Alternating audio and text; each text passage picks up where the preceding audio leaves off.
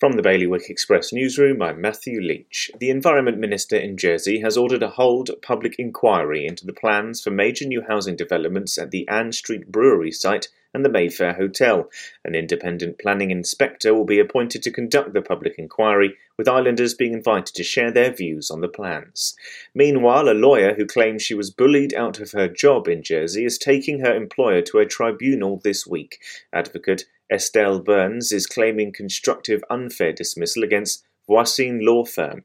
Voisin strongly refutes the claim, which is being heard by a panel led by the deputy chairman of the Employment Tribunal.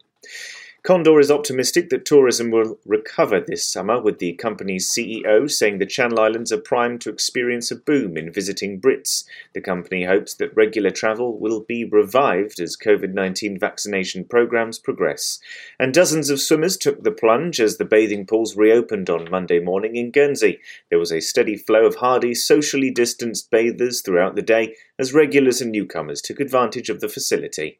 For more on all of today's stories, you can visit bailiwickexpress.com. Your weather today is going to remain a sunny day with some patchy afternoon cloud. Wind will be a southerly fresh force 5, and there'll be a top temperature of 13 degrees. And that's Bailiwick Radio News, sponsored by smarterliving.je.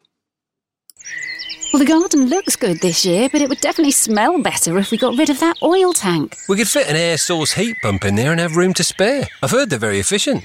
And one third of our electricity is renewably sourced. No more topping up the oil tank. We'd cut our bills and help the environment too. Let's book a home heating survey before it gets too cold to enjoy outdoors. Islanders are already making the switch to a greener future. To book your home heating survey or to find out more, visit smarterliving.je.